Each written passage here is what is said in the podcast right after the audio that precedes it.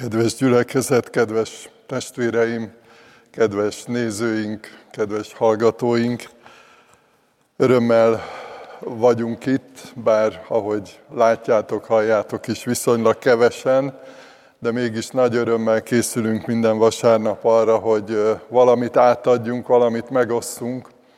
És ma is ez a célunk, nem csupán szép énekeket akartunk előadni, átadni, vagy, vagy egy, egy tanítást, hanem azt szeretnénk, hogyha ebben, vagy emögött valósággal benne lenne az isteni gondolat, az isteni szeretet, az isteni bölcsesség, ami megérinti, elgondolkodtatja, válaszra készteti az embert is.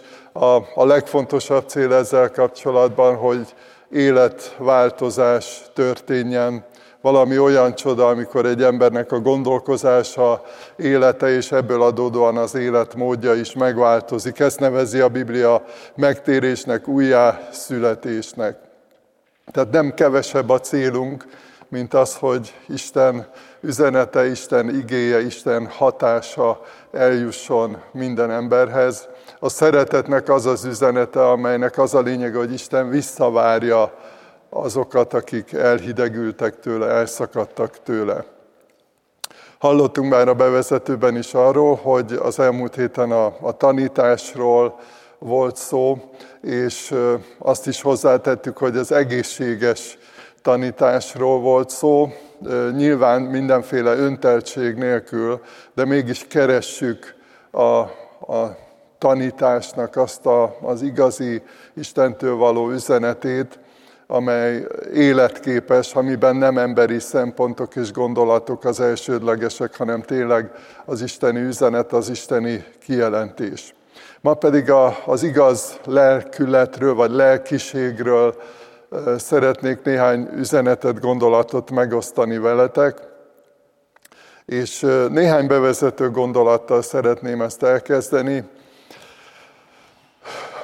hogyha a lelkületről, lelkiségről gondolkodunk, akkor, és különösen a kereszténységgel összefüggésben, akár itt ma a mai Magyarországon, de, de érdemes kitekinteni akár hosszabb távlatokra, és gondoljunk mondjuk az egyház történelem különböző eseményeire, akkor hát azért vannak vannak feszítő kérdéseink, mert hogy nagyon sokszor azt érezzük, vagy azt érezhetjük, vagy éreztük, hogyha visszagondolunk a múltra is, hogy, hogy nem mindig volt összhangban, nem mindig volt szinkronban a tanítás, illetve a kereszténységnek, vagy a keresztény embereknek, vagy nyilván általánosítani nem akarok, és nem is szabad, de hogy nagyon sok esetben, vagy akár keresztény vezetőknek az élete, a gondolkozása, az életmódja, az erkölcsi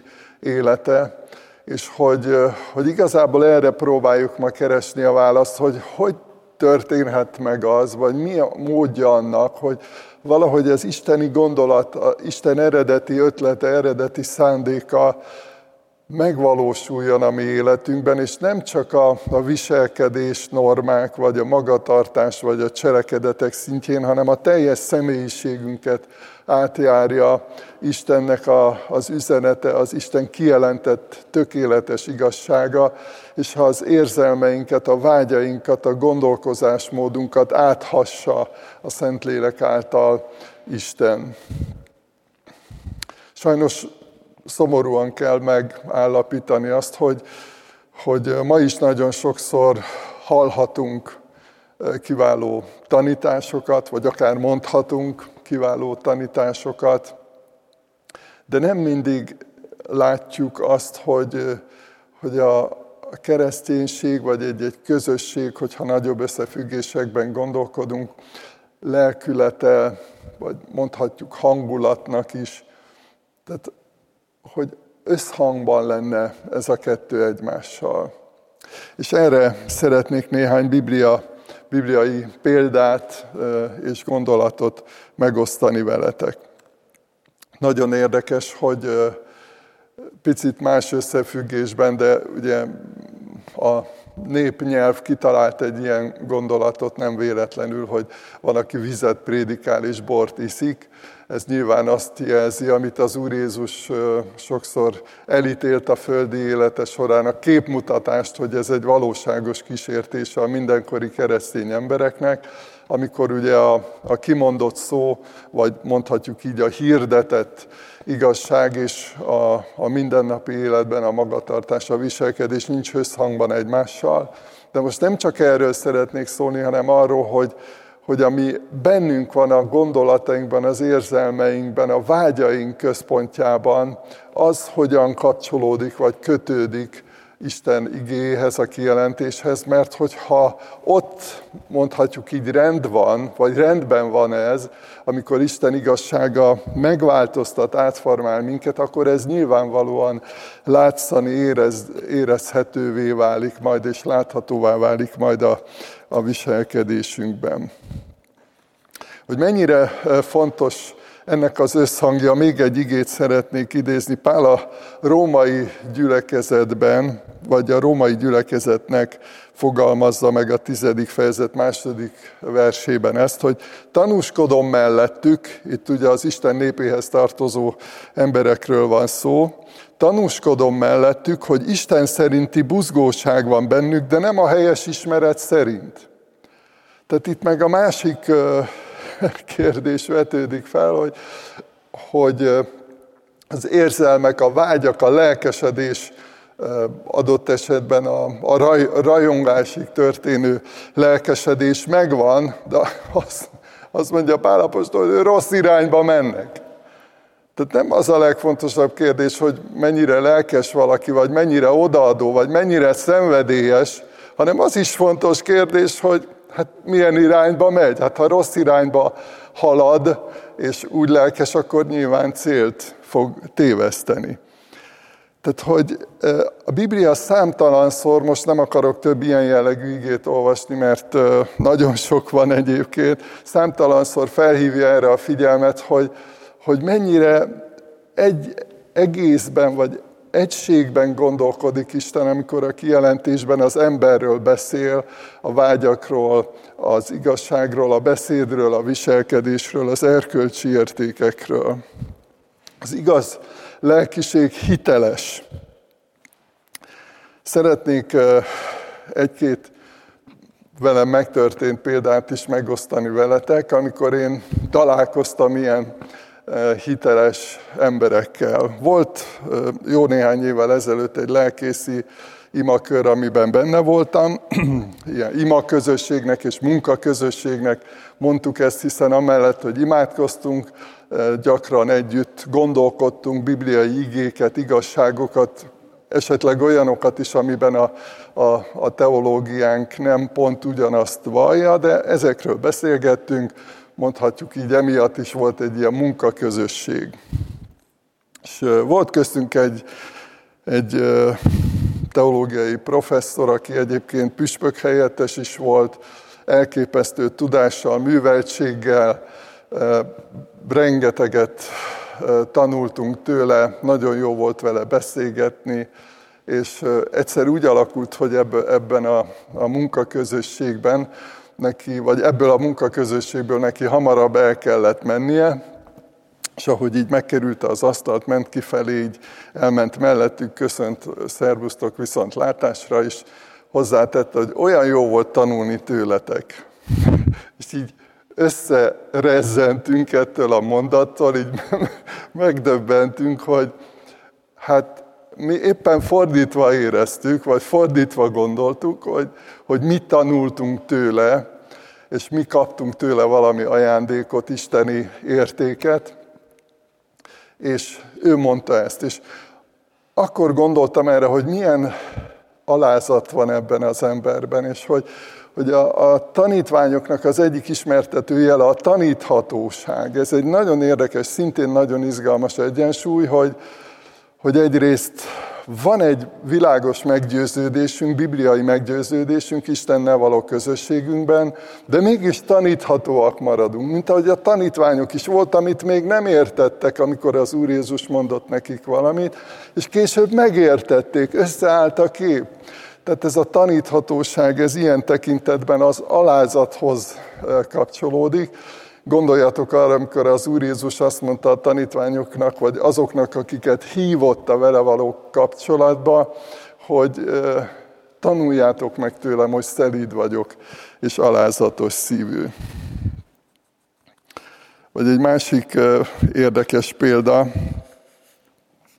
hogy biztos ti is vagytok így emberi kapcsolatban, kapcsolataitokban, hogy, hogy hát olyan a helyzetünk, mindenkinek, akár a munka, akár a család, bármilyen összefüggésben vagy környezetben, hogy, hogy néha segítségre van szükségünk.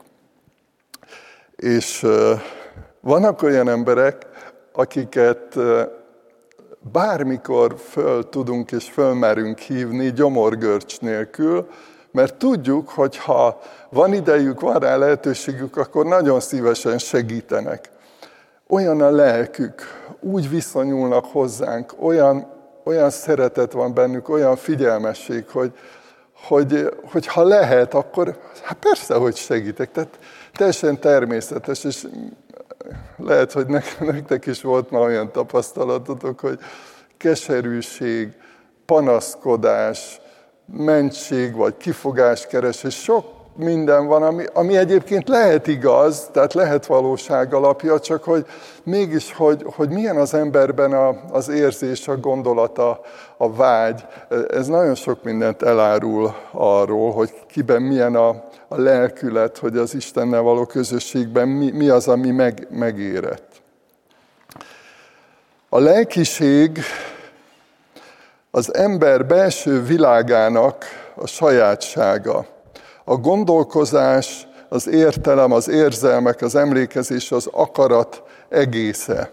Tehát egy nagyon összetett, ugye ezekből a fogalmakból is, amiről szinte külön-külön lehetne néhány mondatot mondani, de, de ez ebből is kiderül, hogy ez egy nagyon összetett valóság, de valahol az ember belső világáról szól, és ugye az is érdekes, hogy lehet lelkisége, illetve van lelkisége egy, egy közösségnek és több embernek is, egy, egy csoportnak, egy családnak, egy, akár egy, egy egyházi közösségnek, gyülekezetnek.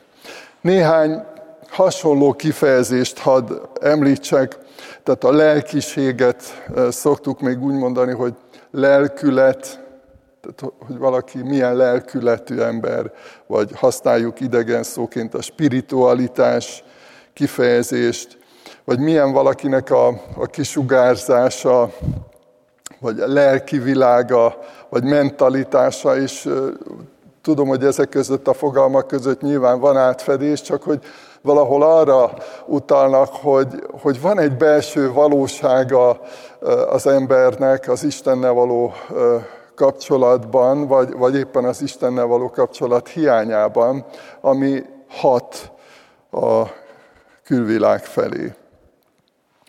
Gondoljatok arra a közösséget tekintve, amikor az Úr Jézus azt mondta a tanítványoknak, hogy arról fogja megtudni mindenki, hogy az én tanítványaim vagytok, hogyha szeretitek egymást.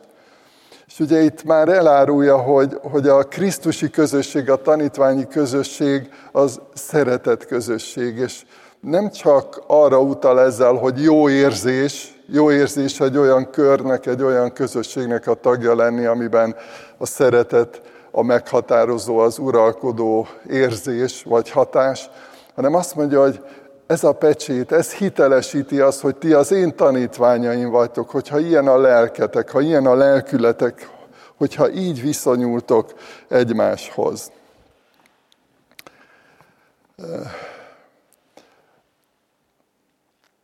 Fontosak a cselekedetek. Fontos az, hogy megteszünk valamit keresztény emberként, tanítványként, vagy az, hogy nem teszünk meg valamit. Majd a tíz parancsolatra is utalni fogok ezzel kapcsolatban. Tehát nem csak az a fontos, amit mondunk, csinálunk, vagy éppen nem teszünk meg.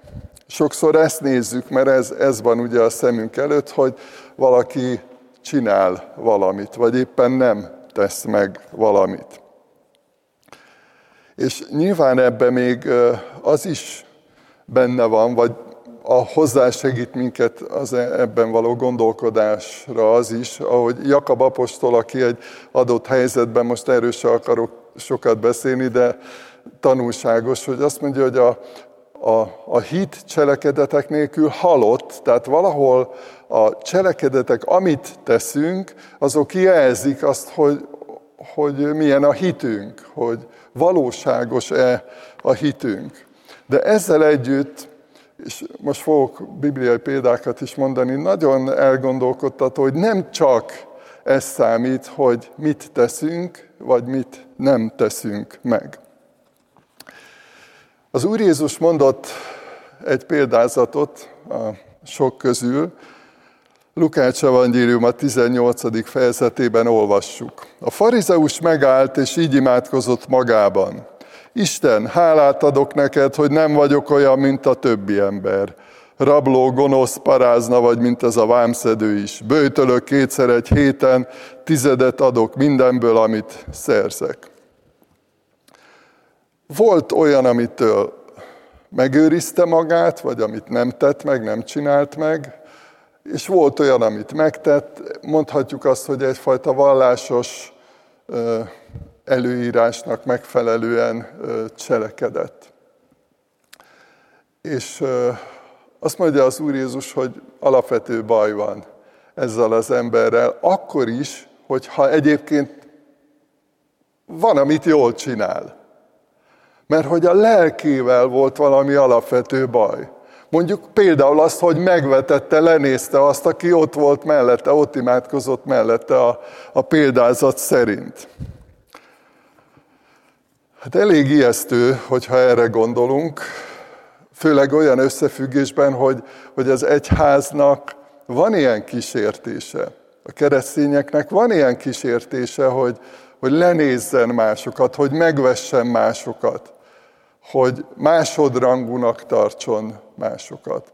Ezek valóságos kísértések, és ezért is fontos tudni, hogy nem csak az számít, hogy mit teszünk, hogy mit adunk, hogy mennyi jót teszünk, vagy hogy a vallásos cselekedetek területén milyen eredményesek vagyunk.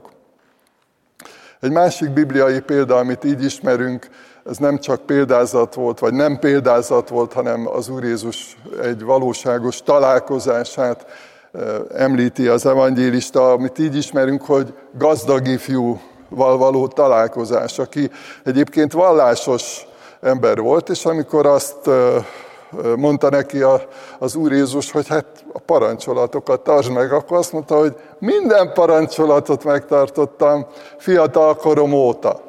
Rendben vagyok.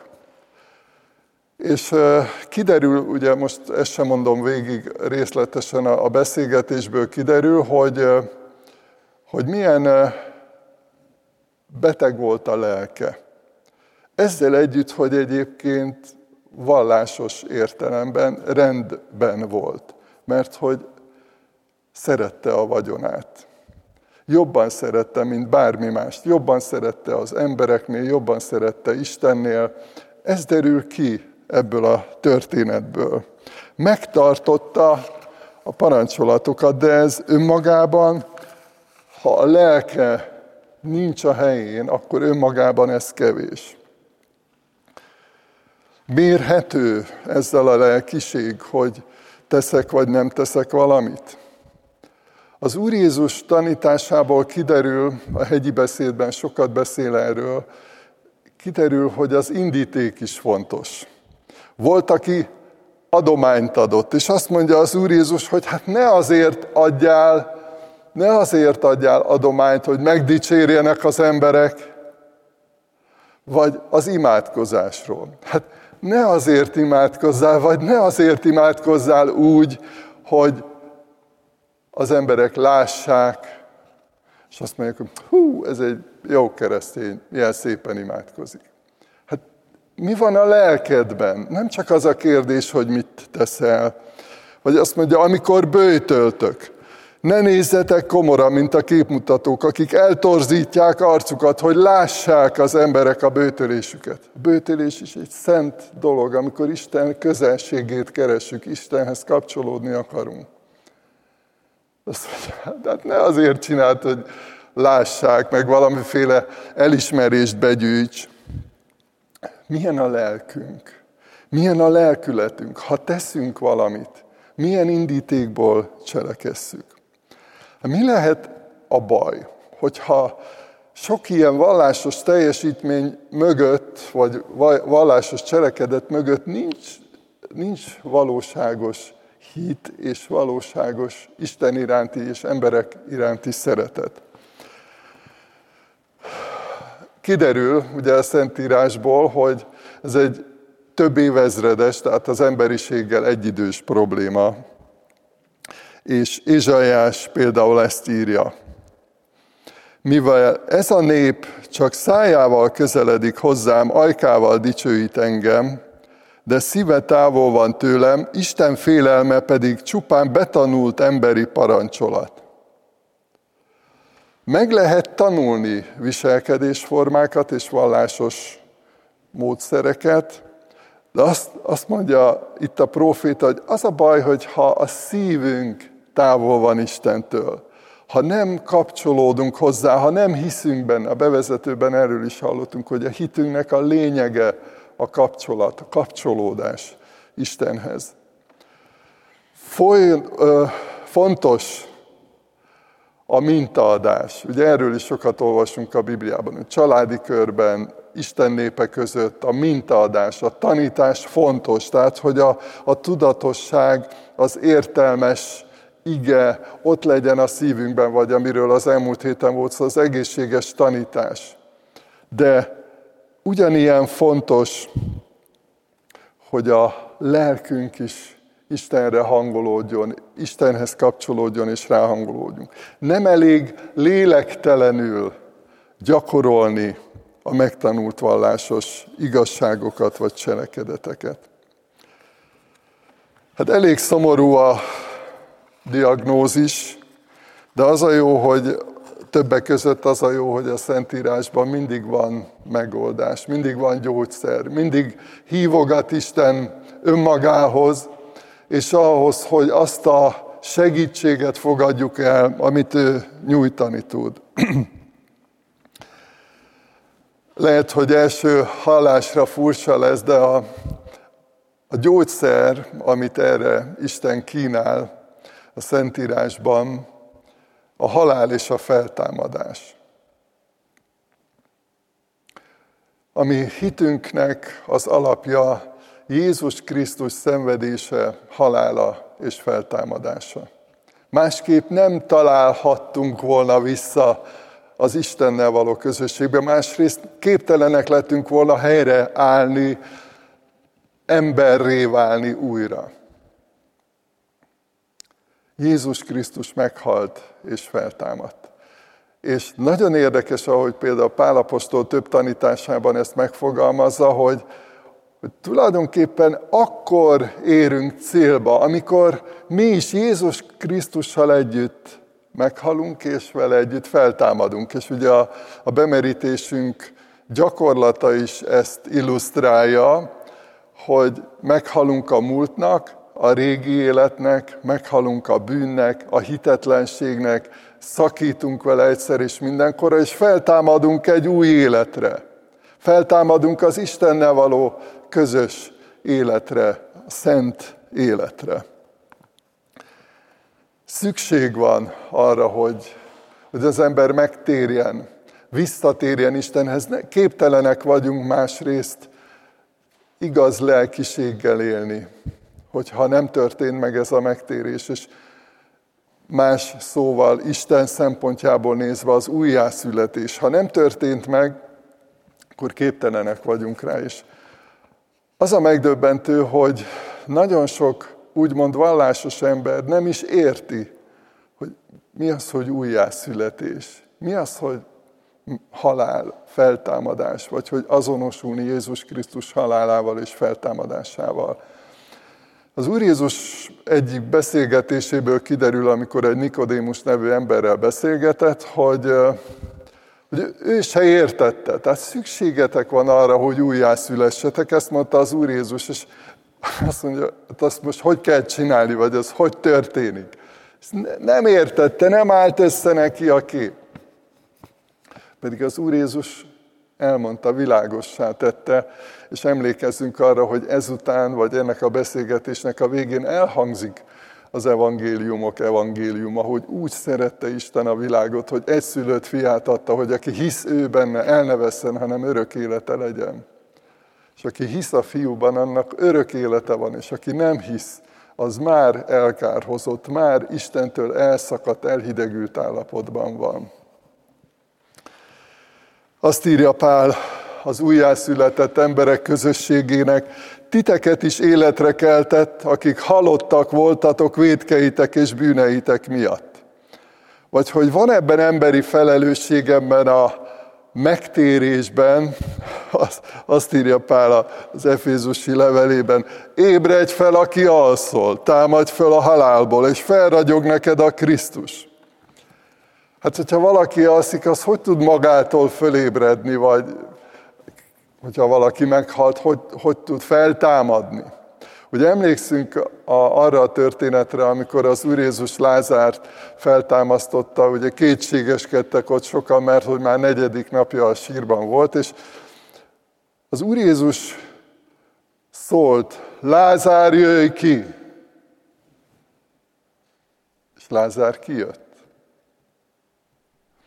Volt egy isteni megszólítás, egy isteni hívás, az isteni hatalomnak a megnyilvánulása, a teremtő, az újjáteremtő hatalomnak a megnyilvánulása, és volt rá emberi válasz, mert Lázár kijött. Lázár feltámadt.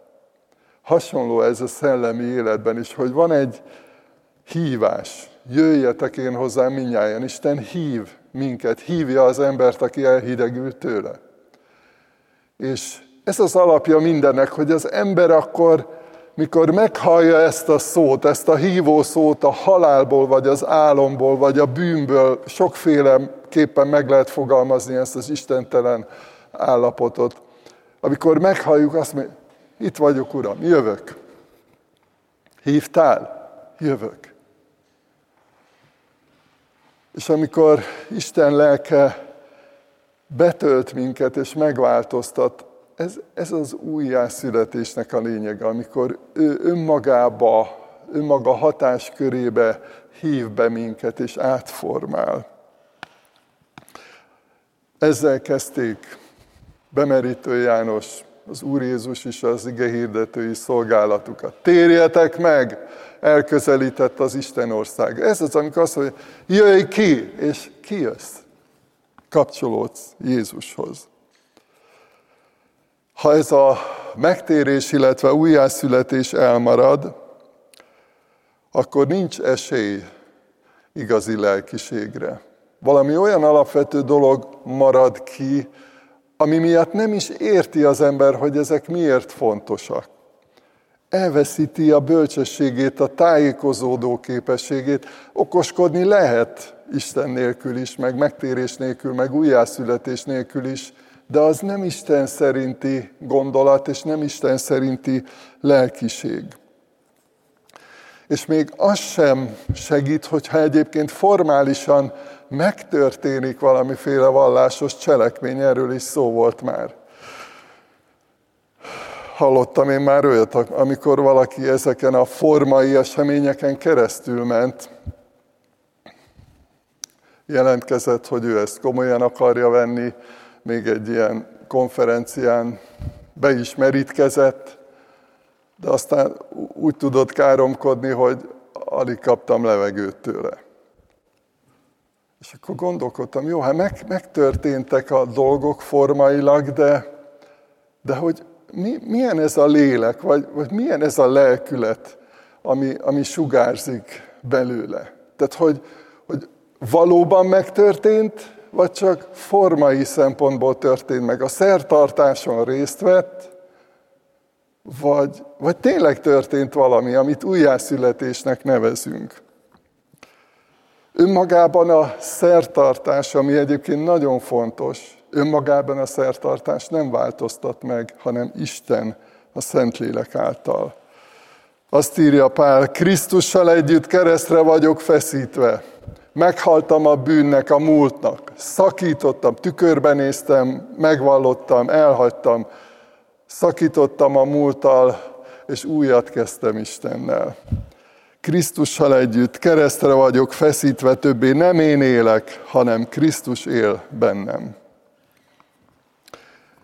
A megtérés és az újjászületést követően szükség van, megerős, szükség van arra, hogy megerősödjünk az Istennel való közösségben a Szentlélek által, amiben szintén van tudás is, ismeret, az Isten gondolatainak, az Isten személyének a megismerése, de nem csak a, a tudásra, az ismeretre van szükség, hanem az azonosulásra, a vele való közösségre. Tehát, hogy nem csak tudom, hogy mit mond az Isten, hanem azt mondom, hogy én is azt mondom. Nekem is az a véleményem. Én is azt szeretném. Ami az Isten akarata, én is azt akarom. Ezért mondjuk az Úr Jézustól tanult imádságban, hogy legyen meg a te akaratod. És ezt komolyan mondja mindenki, aki szereti Istent. Nem csak elhadarjuk, hanem azt mondjuk, hogy én tényleg azt szeretném, tényleg azt akarom hogy az Isten akarata legyen meg. Pálapostól azt írja, a lélek gyümölcse, szeretet, öröm, békesség, türelem, szívesség, jóság, hűség, szelítség, mértékletesség, vagy más fordítás szerint önmegtartóztatás. Az ilyenek ellen nincs törvény. Ebből a csokorból láthatjuk azt, vagy érezhetjük azt, hogy, hogy mire gondol Pál, amikor azt mondja, hogy a Szentlélektől átitatott, vezetett élet amikor Krisztus gondolatai, Krisztus lelkülete, Krisztus indulata, ugye emlékszünk arra az igére is, hogy az az indulat legyen bennetek, ami Krisztus Jézusban is megvolt. A végén fel fogom olvasni ezt a Krisztus himnusznak mondott igét, egy csodálatos ige, ami segít nekünk ennek az egésznek a lelkület fontosságának a megértésében. Amikor olyan a lelkünk a Szentlélek által, hogy a Szentlélek hozza ki belőlünk ezeket az érzéseket, amikor ő hangolja a vágyainkat, amikor tiszták a vágyaink, a szándékaink, az indítékaink, amikor tényleg megvalósul, és nem csak az ismeret szintjén az, hogy mindent az Isten dicsőségére tegyetek. Mindent az Isten akarata szerint tegyetek. Mert ezt, ezt szeretnénk. Ez van a szívünk legmén, ez a vágyunk, mert ilyen a lelkünk, mert Isten megváltoztatta, Isten áthangolta. A tíz parancsolatra utalva gondoljatok, most nem fogom mind, végig felolvasni, csak néhány gondolatot aláhúzni belőle. Én vagyok az Úr. Ugye néha, amikor erkölcsi kérdésekről, döntésekről, beszélgetünk, akkor, akkor elfelejtjük, hogy ezzel kezdődik a tíz parancsolat. Én vagyok az Úr, mondja Isten. Folytatódik, aki kihoztalak téged Egyiptomból. Nagyon sok mindent tettem érted. Tehát úgy gondoljunk Istenre, mint aki nem csak a létező, és nem csak a világ mindenségnek az ura, hanem aki már tett értünk, sokat tett értünk, cselekedett értünk. És akkor felsorolja az erkölcsi, mondhatjuk így szabályokat. Ne ölj, ne lopj, és a többieket. Tiszteld apádat és anyádat, sok mindent, hogy mit ne csinálj, meg mit csinálj. Ugye szó volt erről, hogy, hogy ez természetesen benne van a, a, a hívő életünkben, hogy mi az, amit megteszünk, mi az, amit nem teszünk meg. De mi a vége? Emlékeztek rá. Ne kívánd azt, ami a te fele barátod. És kicsit zavarba ejtő ez az utolsó parancsolat, mert hogy mintha kilógna a sorból. Mert hogy nem arról van szó, hogy mit csinálj, meg mit ne csinálj, hanem arról van szó, hogy miután vágyakoz. Hát hogy, hogy lehet azt szabályozni, hogy lehet azt valahogy irányítani, vagy akár csak kontrollálni. Ugye az ember így gondolkodik. Hát Most az, hogy mire vágyom, az nem, nem tudom kontrollálni, meg megváltoztatni.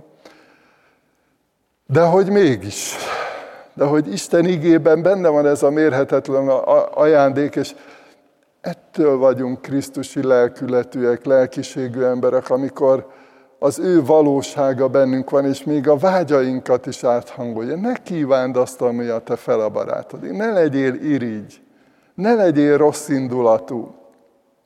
Lehet, hogy néha azon kapjuk magunkat, erről nem szeretünk beszélni, mondjuk én még nem hallottam ilyen bizonságtételt, hogy hát én, tudjátok, irigy voltam, vagy irigy vagyok, vagy hú, rosszat kívántam a valakinek a munkahelyen, vagy pedig elő, előfordul, hogy, hogy ilyen érzések megszületnek, felébrednek bennünk, de azt mondja Isten igéje, hogy a Szentlélek által Isten képes áthangolni minket, hogy nem, nem leszünk irigyek, nem kívánjuk azt, ami istentelen, ami, ami gonosz. Sőt, azt mondja, hogy szeresd az Urat, a te Istenedet. Szeresd a te fele barátodat, mint magadat. Benne van ebben a, az önfeláldozás, ugye Krisztus szeretete a az önfeláldozó szeretet. Benne van az odaadás, vagy így is mondhatjuk a rendelkezésre állás. Mit jelent szeretni valakit? Az, hogy a rendelkezésére állsz. Kapcsolódsz hozzá, kötősz hozzá, felnézel rá. Sok minden benne van, hogyha végig gondoljuk őszintén. Szintén Pálapostól írja, hogy ti nem test szerint éltek, hanem lélek szerint, ha Isten lelke lakik bennetek. Akiben nincs a Krisztus lelke, az nem az övé. És úgy is mondhatnánk, hogy akiben nincs a Krisztus lelkülete, az nem az övé. Nincs köze hozzá. Mert akit Isten megváltoztat, akit Isten betölt a lelkével, annak Krisztusi lesz a lelkülete. Nem azt mondja Isten igéje, hogy nem lesznek küzdelmeid és harcaid ezután, bár néha jól esne, vagy néha szeretnénk, hogyha nem lennének küzdelmeink önmagunkkal, de ezt nem ígéri meg Isten. Azt mondja, hogy veled vagyok, hozzám tartozol. És végül a Krisztusi lelkiségnek a gyümölcse, a hála.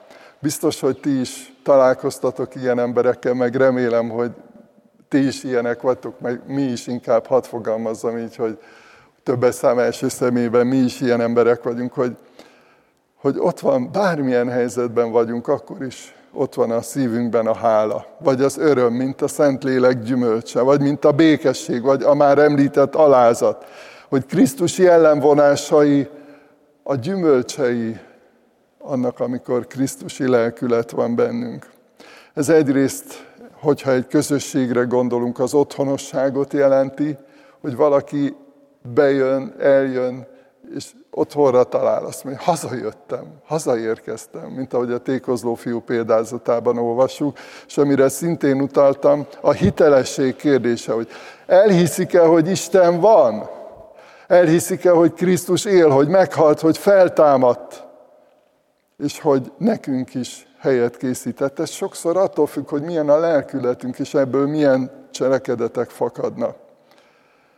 A Krisztusi lelkiségnek meggyőző ereje van, hatalma van. Nem csak arról van szó, hogy valaki szimpatikus, vagy nem szimpatikus, vagy milyen, a le, milyen lelki alkat, milyen személyiség, hanem meggyőző ereje van a Krisztusi lelkiségnek, a lelkületnek, mert bemutatja Krisztust. Van egy olyan világos kép ugye a világosság szóról is volt már ma, ma szó, hogy, hogy valami kitisztul, egyértelművé válik. De nem csak megmutatja a valóságot, hanem vonzóvá teszi. Van hatása, van szellemi hatása, vonzó hatása, mint ahogy a mágnes. Tehát, hogy hív, húz Isten felé, Isten szeretete felé. Sőt, olyannyira, hogy meghív, a vele való közösségre. És végül, ahogy ígértem, elolvasom a Krisztus himnuszt. Az az indulat legyen bennetek, ami Krisztus Jézusban is megvolt, mert ő Isten formájában lévén nem tekintette zsákmánynak, hogy egyenlő Istennel, hanem megüresítette önmagát, szolgai formát vett fel, emberekhez hasonlóvá lett, és magatartásában is embernek bizonyult. Megalázta magát, és engedelmeskedett mind halálig, mégpedig a kereszt halálig. Ezért fel is magasztalta őt Isten mindenek fölé, és azt a nevet adományozta neki, amely minden névnél nagyobb, hogy Jézus nevére minden térd meghajoljon, mennyeieké, földieké és föld alattiaké, és minden nyelv vallja, hogy Jézus Krisztus Úr az Atya Isten dicsőségére. Most imádkozni fogunk, válaszoljunk Isten üzenetére, kiki a maga csendességében, én itt most hangosan fogok imádkozni, utána pedig énekelni fogunk Isten szeretetéről. Imádkozzunk. Mindenható Úrunk, csodálunk téged, dicsérünk téged, végtelen hatalmadért, teremtő erődért, ahogy életet adtál nekünk is. És hálát adunk azért, hogy újjáteremtő hatalmaddal, új élettel is megajándékoztál minket. Köszönjük, hogy helyreállítottál. Köszönjük, hogy betöltöttél a te lelkeddel, hogy új gondolkozásmódot ültettél belénk. Köszönjük neked, hogy, hogy tanulhatunk tőled, hogy nem hagysz minket magunkra. Hálát adunk azért, hogy a Te igédből nagyon sokat tanulhatunk, és szeretnénk amellett, hogy egyre többet tudunk rólad, a Te gondolataidról egyre többet megtanulunk, szeretnénk formálódni, alakulni a lelkünkben is, egyre inkább hasonlítani rád, hogy ne csak információink legyenek, hanem tényleg a te lelkednek az ereje, a vezetése, valóság legyen a mindennapi életünkben. Köszönjük a mi megváltónkat, az Úr Jézus Krisztust, hálásak vagyunk a bűnbocsánat ajándékáért. Köszönjük, hogy szembesítettél a múltunkkal, a bűneinkkel, de köszönjük azt, hogy megtisztítottál minket, nem hagytál minket elveszni. Hálát adunk azért, hogy hatása van annak, hogyha a te lelked, a te lelkületed van bennünk, és hatása van egy közösségnek is, jó hatása van egy közösségnek, hogyha a te tiszta lelked, a te tiszta ígéd hat. Urunk, kérünk, hogy tedd meg ezt a csodát ma is, hogy rajtunk keresztül is legyen hatása a te ígédnek. Köszönjük a meghívást, köszönjük a meghívó szeretetet, és most imádkozom azokért, akik gondolkodnak, vívódnak a válaszon, hogy erre a hívásra, erre a kihívásra mit válaszoljanak. Kérlek, Uram, könyörülj rajtunk, tégy csodát, irgalmasan tekints ránk. Amen.